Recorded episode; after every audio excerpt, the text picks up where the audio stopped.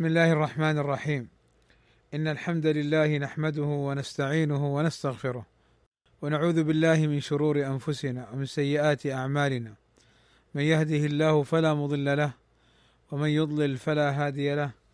وأشهد أن لا إله إلا الله وحده لا شريك له. وأشهد أن محمدا عبده ورسوله.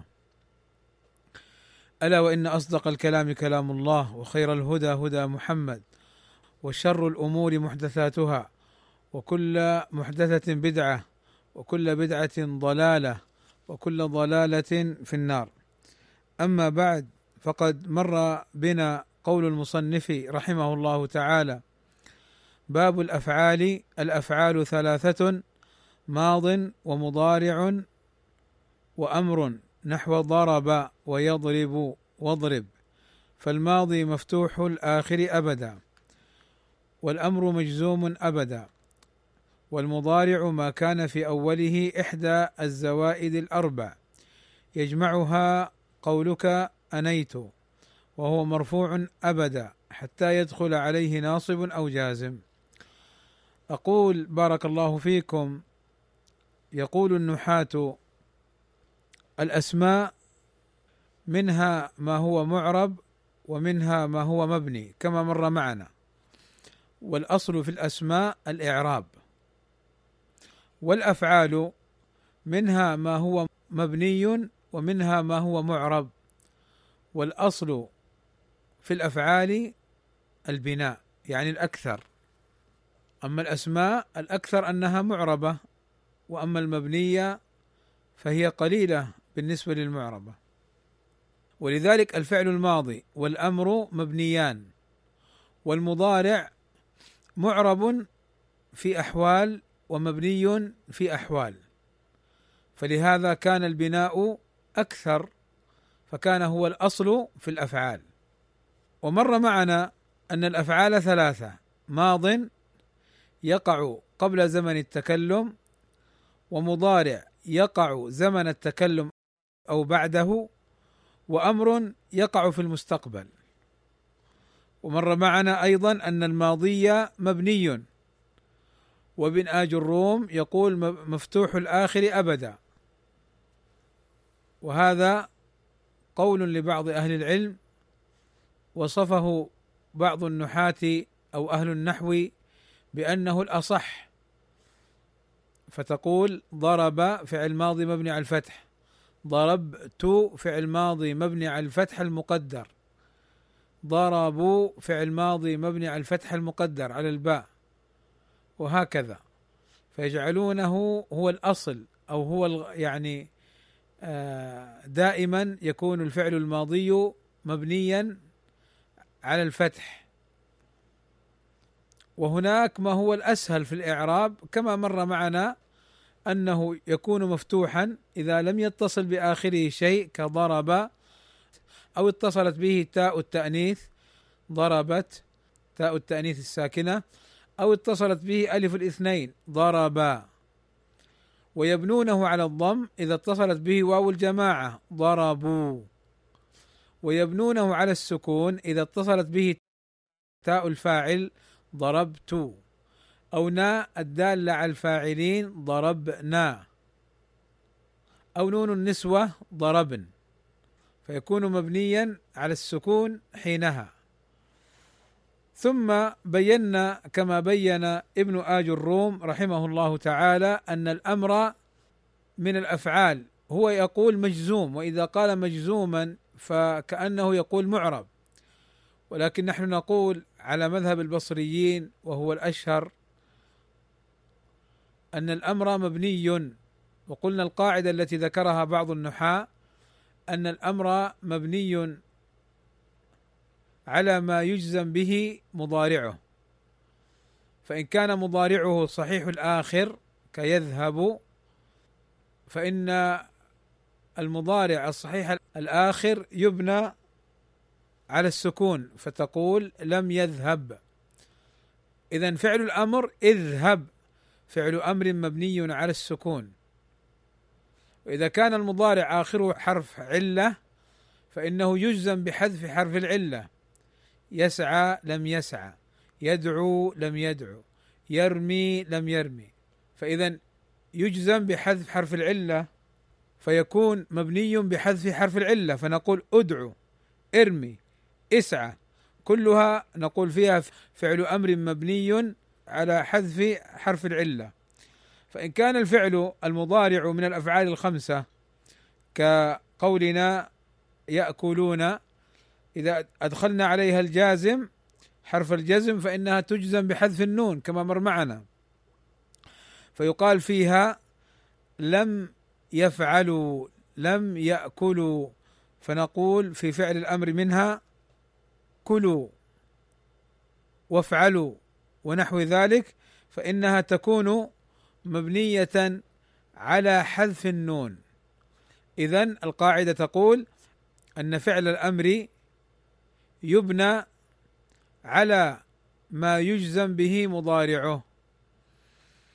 ثم قال ابن آج الروم رحمه الله تعالى والمضارع ما كان في أوله إحدى الزوائد الأربع. يجمعها قولك أنيت. وهو مرفوع أبدا حتى يدخل عليه ناصب أو جازم. أقول المضارع من المضارعة وهي المشابهة. فقالوا الفعل المضارع يشابه الاسم ومن هنا أعرب. والفعل المضارع ما وقع زمن التكلم أو بعده. كأن تقول يأكل زيد الطعام أي يأكل الآن. إلا إن دخل عليه ما يدل على الاستقبال. كأن تقول يذاكر زيد درسه غدا فيدل على الاستقبال. ابن آج الروم قال لنا إن علامة أو مما يدل على أن الكلمة فعل مضارع أن الفعل فعل مضارع إذا كان أولها أو إحدى الحروف هذه أنيت. الألف أذهب النون نذهب الياء يذهب التاء تذهب. اذا كانت الكلمة أولها إحدى هذه الحروف الأربعة فإنها تدل على أنها مضارع مع التنبيه على أمرين. الأمر الأول أن هذه الحروف زوائد فأذهب الألف أصل الفعل ذهب. يذهب أصله ذهب تذهب أصله ذهب نذهب أصله ذهب كما سبق. لماذا نقول هذا؟ لأنه وجدت كلمات مثلا في أولها إحدى هذه الحروف وهي ماضية. كنرجس الزهر نرجس أوله نون. لكن قالوا النون ليست زائدة وإنما أصلية. وأيضا الألف أو النون أو الياء والتاء يكون لها معنى التكلم أو الغائب. أذهب أنا المتكلم. تذهب أي أنت المخاطب. يذهب أي هو الغائب. نذهب أي نحن المتكلمين. فيكون لها هذا المعنى. وبالتالي أكرم زيد عمرا فأكرم فعل ماضي. وإن كان أوله ألف لأن الألف هنا ليست بمعنى المتكلم أكرم وإنما هي أكرم. حرف زائد ليس للمتكلم.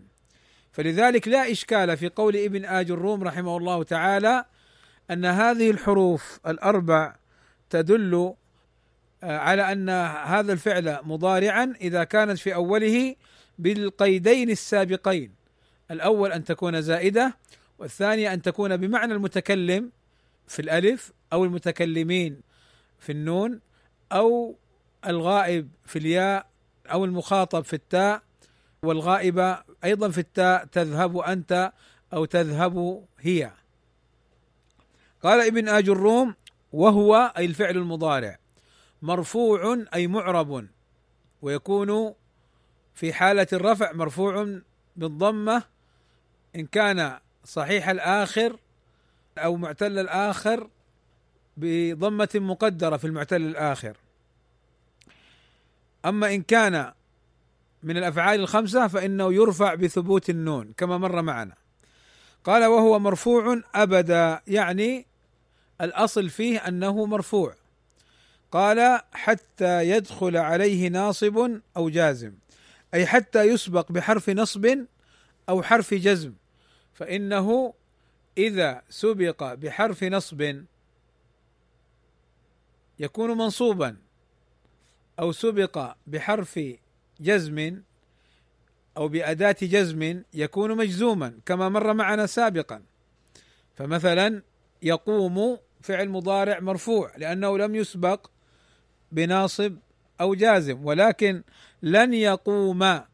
اذا ليس مرفوعا هنا منصوب بالفتحة. لأنه سبق بناصب. لم يقم هنا مجزوم بالسكون لأنه سبق بحرف الجزم. لكن استدرك العلماء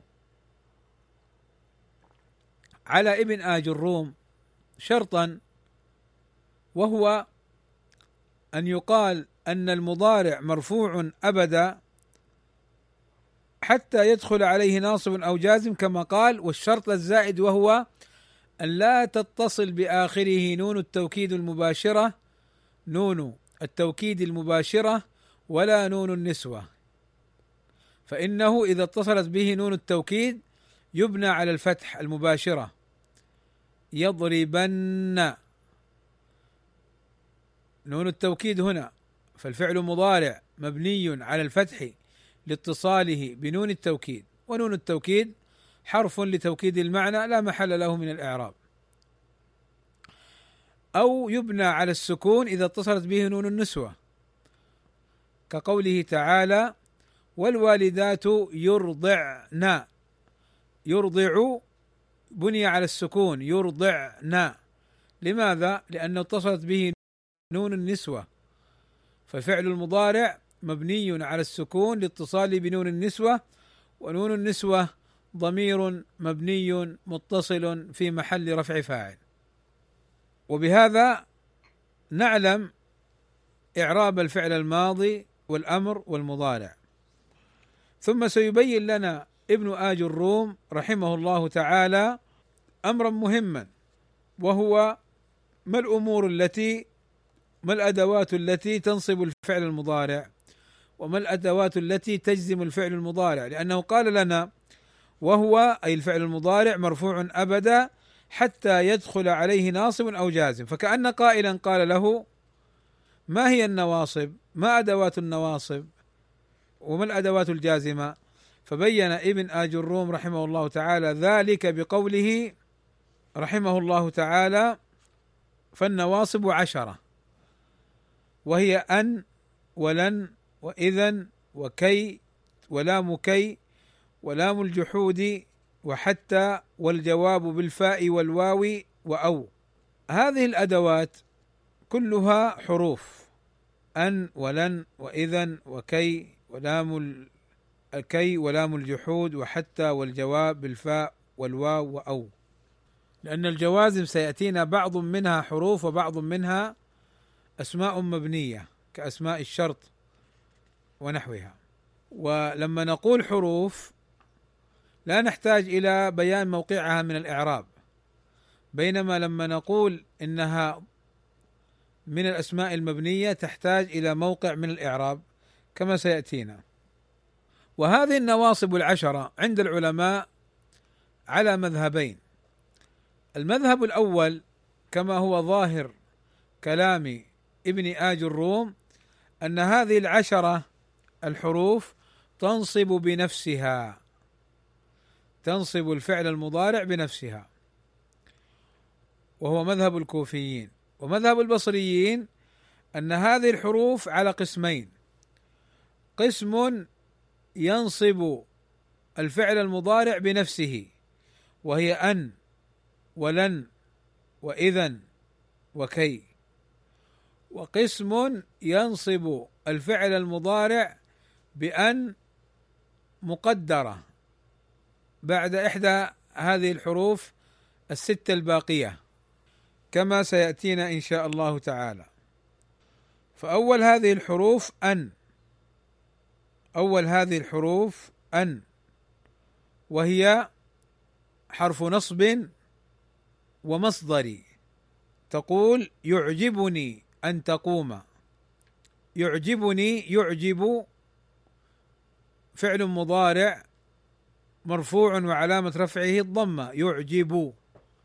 والنون نون الوقاية. سأبين لكم لماذا سميت بنون الوقاية.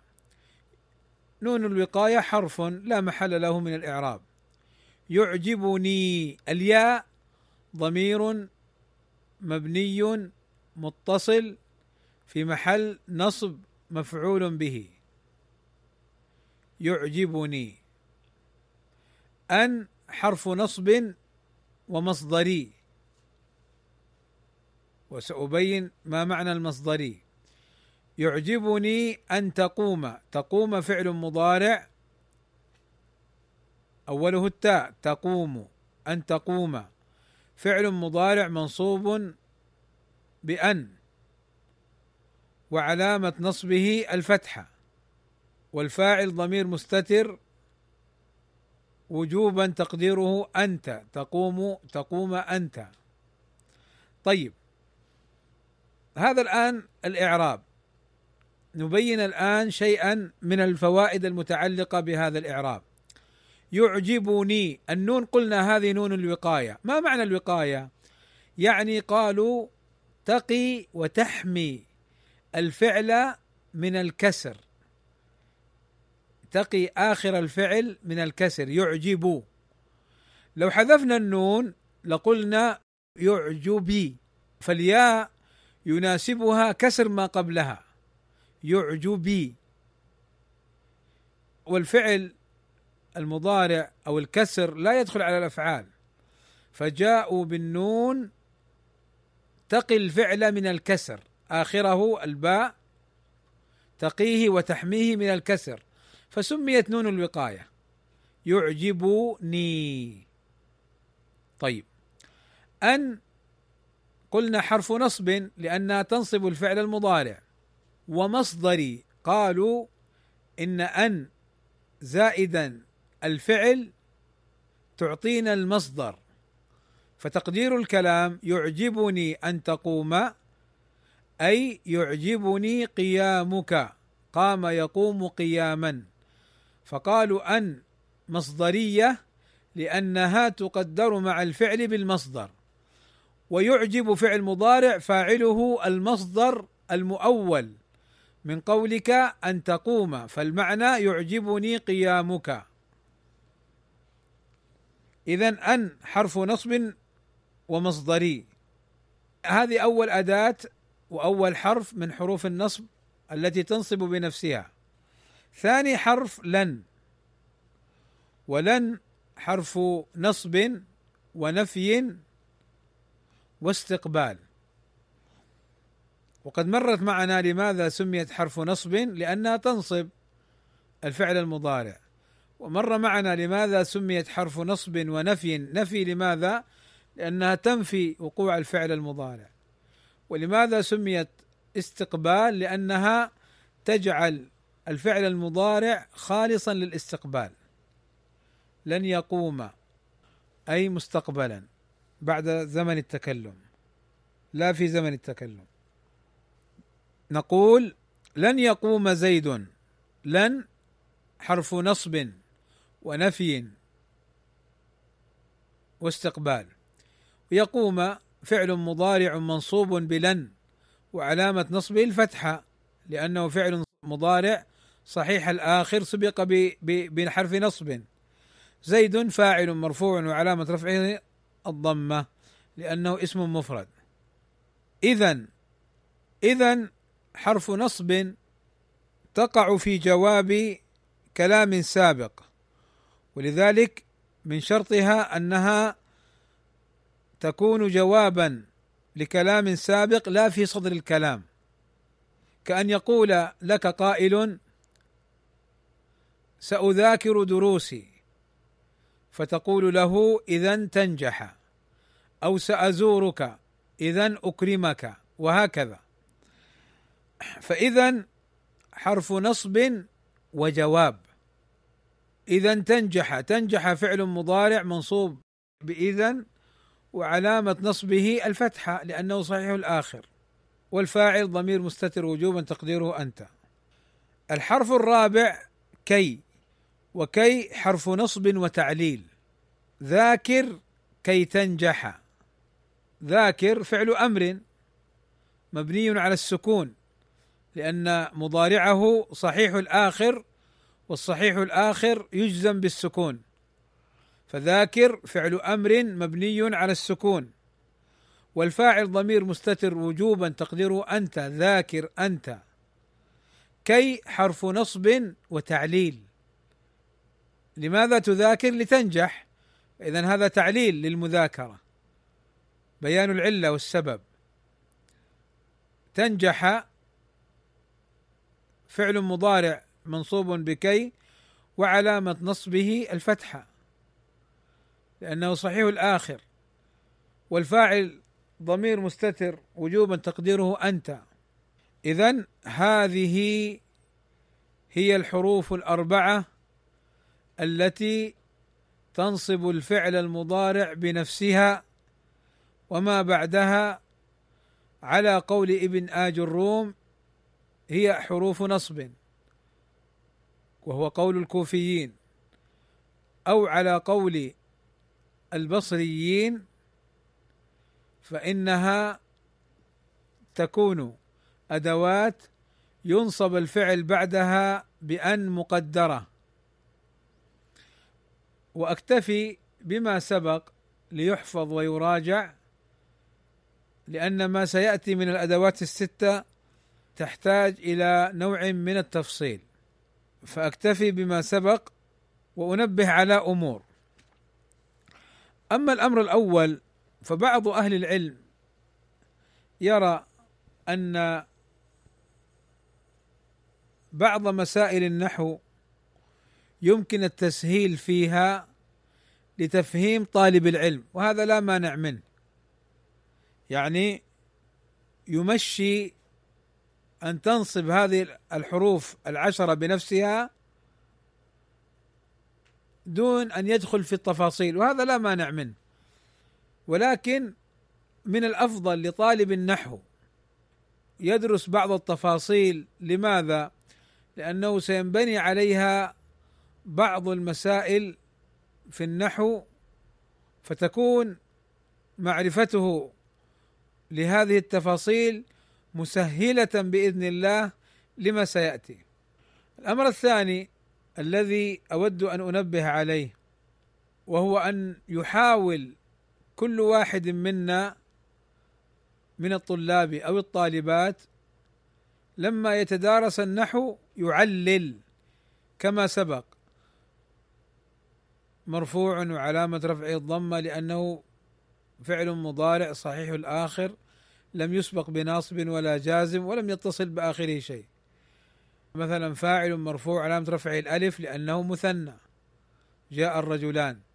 فاعل مرفوع وعلامة رفعه الواو لأنه جمع مذكر سالم. صلى المسلمون المسلمون ونحو ذلك. لأن هذا التعليل يفيد عدة أمور. الأمر الأول يجعله يضبط ويحفظ القاعدة. الأمر الثاني هو يكرر هذا التعليل عدة مرات ولكن مستقبلا لا يحتاج إلى إلى إعادته لأنه سيكون مثل السجية أو أو الأمر الذي اعتاد عليه دون تكلف. التنبيه الثالث وهو خارج عن النحو وهو خارج عن النحو. إنما أردت أن أقوله لنفسي نصيحة ولإخواني المسلمين عموما لأني أجد من لا يحسن فهم هذا الأمر الذي أريد أن أتكلم عنه في دقائق معدودة إن شاء الله تعالى.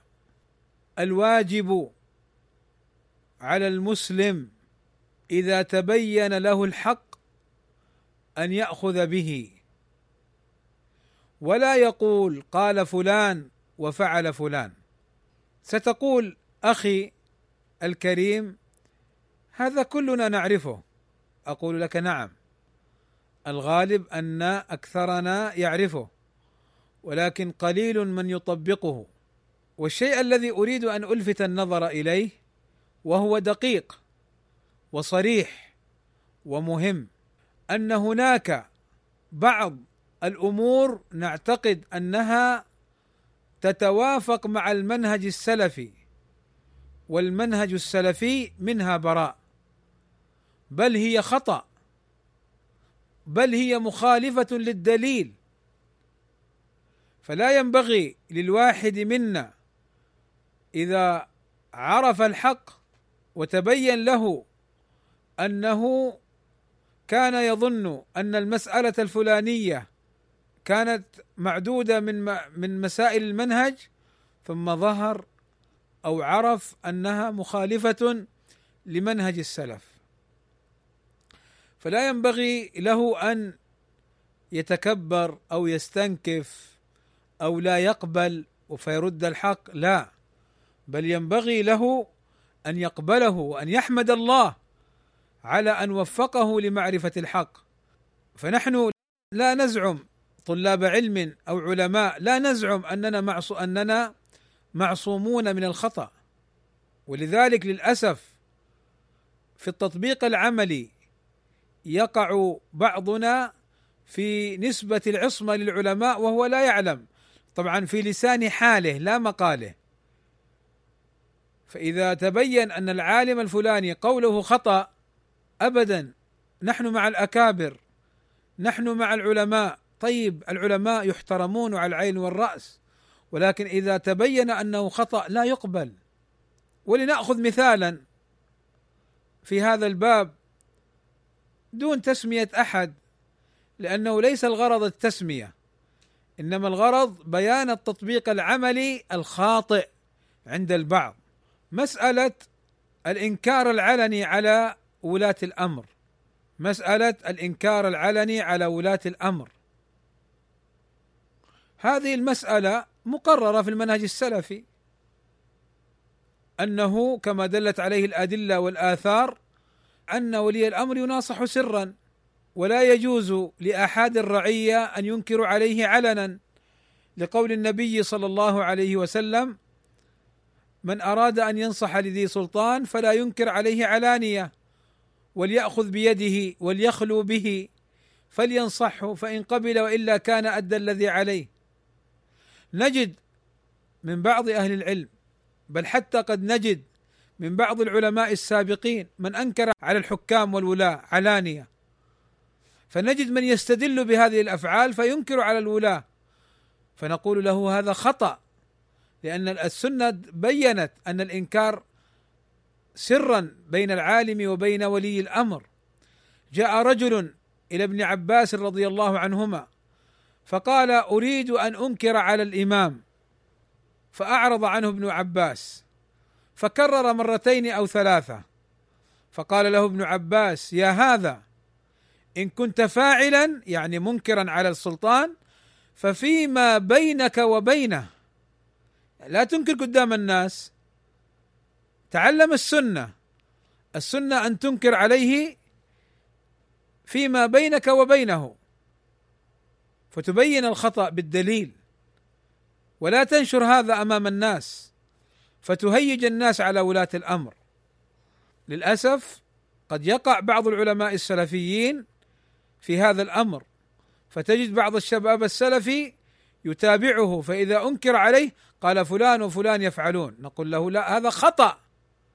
مع احترامنا للعالم فالخطأ لا يقبل ولا يتابع وإنما يعمل بالدليل. مثال آخر مثال آخر فيما يقع فيه بعض الشباب وينسب للمنهج السلفي وهو خطأ أن بعض الشباب وبعض طلاب العلم بل وبعض العلماء ينزلون أنفسهم منزلة الحاكم والسلطان فيتولون بعض الأمور التي هي من خصائص ولي الأمر ولم يوكلها إليهم ولي الأمر. انتبهوا للفرق.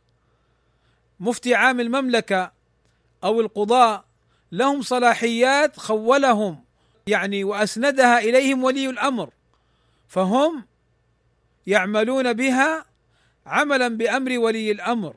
ولكن هذا ليس لكل أحد. فللأسف قد نجد بعض من ينتسبون إلى المنهج السلفي.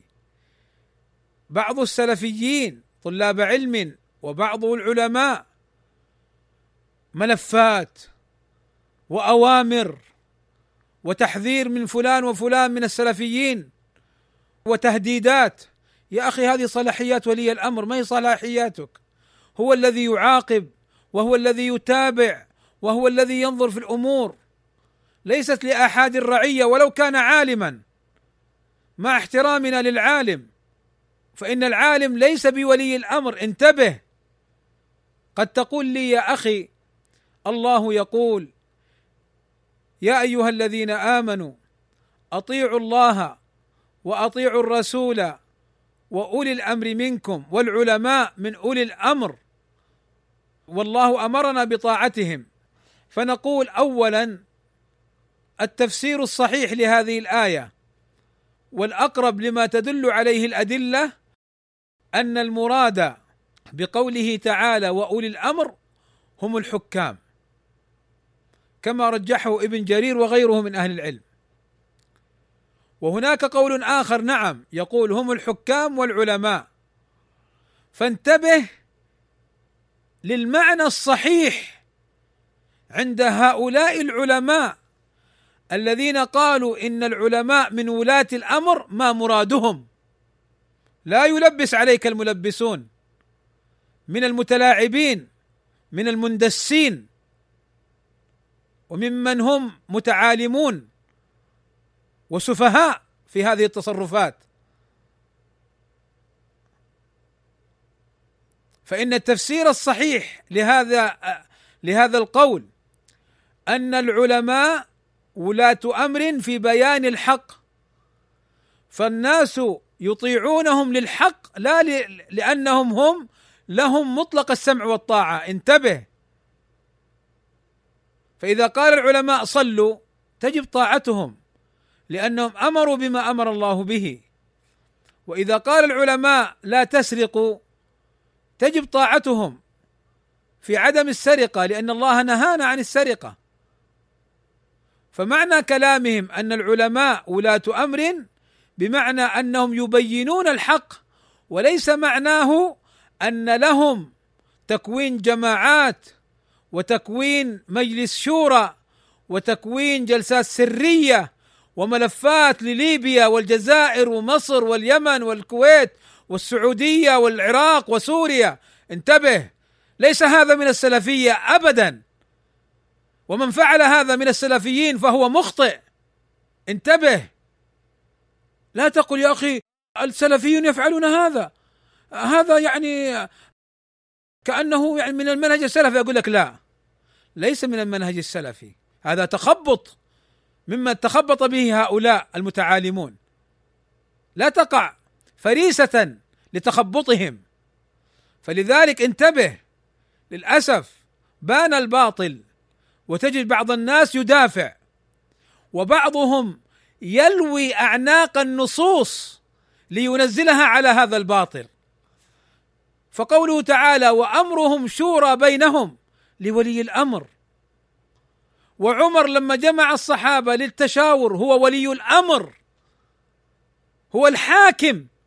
فلذلك إخواني إن مما يؤسف له للأسف الشديد ما نراه في بعض الكتابات والصوتيات من سقوط وهمجية في الدفاع عن الباطل ونسبته للمنهج السلفي.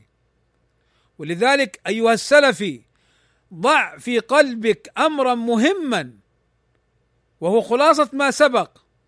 أنك تتبع الحق متى تبين لك؟ وأنك لا تعلق الحق بالأشخاص. أرأيتم كيف انزعجوا وكيف غضبوا وكيف ثاروا لما قعدنا قاعدة اتباع الحق وعدم تعليقه بالخلق؟ إنها صوفية سلفية. امعه يربون الشباب خاصة في بلاد العجم يربونهم على التبعية للعلماء في تعظيمهم وأن هذا من باب احترام العلماء. لا إنه تقديس للعلماء ليس احتراما للعلماء. لأن الذي يعلق الحق بالخلق والعلماء إنما يقدسهم. فإن الحق ما في كتاب ربنا وفي سنة نبينا محمد صلى الله عليه وسلم وما كان عليه السلف الصالح. هذا هو الحق. فليغضب من يغضب وليرضى من يرضى. والله لا نبالي. ولكن إلى متى؟ إلى متى وهؤلاء يعبثون بالمنهج السلفي؟ ويطالبون الشباب أن يكونوا منقادين لهم. لا. أنت حر أيها السلفي. أنت حر حينما تكون متبعا للكتاب والسنة وما كان عليه سلف الأمة. وأنت رقيق ذليل. إذا كنت متبعا لفلان وفلان تمشي وراءهم. منقادا لا ترى ولا تلتفت للحق. أنت حر. الحرية الحقيقية في العبودية لله عز وجل. وفي اتباع الحق أما إن ضلت غزية ضللت وإن رشدت غزية رشدت هذا كلام الجاهلية وإن كان يطبق أحيانا من بعض السلفيين للأسف الشديد إلى متى؟ إلى متى وهؤلاء يعبثون؟ إلى متى وأنتم تخدعون؟ إلى متى ولا تعقلون وتتفطنون؟ إلى هذه المكائد وهذه الألاعيب وهذه الدسائس. إلى متى يا إخواني؟ ألا نتقي الله في دين الله وفي المنهج السلفي؟ والله ما تربينا على هذا. والله ما عرفنا إلا اتباع الكتاب والسنة. وما كان عليه سلف الأمة. نعم نحب فلان وفلان وفلان ونحب الحق ونقدمه عليه. بل من محبتنا له أننا لا نتابعه في خطئه. ما هذه الضوضاء؟ ما هذه الأمور المزعجة في الواتساب وفي الفيسبوك وتسلط هؤلاء السفهاء حتى جعلوا السلفية مضحكة وحتى جعلوا السلفية يتكلم فيها من يسوى ومن لا يسوى. رجيع الجماعات. ومخلفاتهم. سفهاء يتصدرون ويتكلمون. ألا يعلمون أنهم محاسبون فيما يتكلمون؟ وأن الله سيؤاخذهم؟ وأن الدنيا دار عمل والآخرة دار جزاء؟ أنت قد تخدع من تخدع ممن يتابعك ببعض الكلمات المخدوعة. ولكن الله يعلم أنك تلعب فيحاسبك سبحانه وتعالى. ألا تخشى الله؟ تجعل السلفية ثأرا لنفسك ألعوبة ومطية لرفعة نفسك والدفاع عن نفسك. فلذلك بارك الله فيكم إنما نراه في الساحة يدعوني كأخ لكم وناصح لكم ومحب لكم. ومحب للحق وكطالب علم أن أنبه نفسي وأذكرها وأنبهكم إلى هذا الأمر حتى لا تقعوا فريسة لأصحاب الرياسات الذين يحبوا أن تكون الكلمة كلمتهم يطلبون الرئاسة. فالله الله في المنهج السلفي. والله إن الأمر يحتاج منا إلى صبر وثبات وعلم. عجيب. جعلوا المنهج السلفي تدخلات في أمور السياسة. يا أخي قولها صريحا. قلها. قل أنا أنا يسمع ويطاع لي. لماذا مجالس سريه وملفات وأفلام يعني ما تدل إلا على باطل. ألا تستحي؟ أضع سؤالا وبه أختم الكلام. لو جاء واحد من الناس لبيت واحد من هؤلاء أصحاب المجالس السرية وقال ها أنت عندك خمسه أولاد وخمسه بنات. أيوه واحد من أولادك في الجامعة. ويروح ويجي هنا وعندي عليه ملف وكذا وكذا. وكل بيتكم كل أفراد بيتكم عندي عليه ملف. ماذا تقول؟ يا أخي مالك صلاح لماذا تتدخل فيه ومن الذي وكلك علي؟ أنا راع لهذا البيت لست مسؤولا. اذا أنتم ألا تعلمون أن عندنا حاكم؟ لماذا تتدخلوا في مثل هذه الأمور؟ فرقتم بين الأخ وأخيه وبين الابن وأبيه بل والله فرقتم بين العالم والعالم. إلى متى؟ أسأل الله عز وجل. أن يهدي هؤلاء العابثين أن يهديهم إلى الصواب. وإلا فأسأله سبحانه وتعالى أن يكفي السلفيه والسلفيين شرهم وأن يصرفهم عنا وعن السلفيين وأن يكشف أمرهم لولاة الأمر. أسأله سبحانه وتعالى أن يحفظني وإياكم من الفتن ما ظهر منها وما بطن وأن يجعلنا ممن يستمع القول فيتبع أحسنه. وصلى الله وسلم على نبينا محمد وعلى آله وصحبه أجمعين. والحمد لله رب العالمين.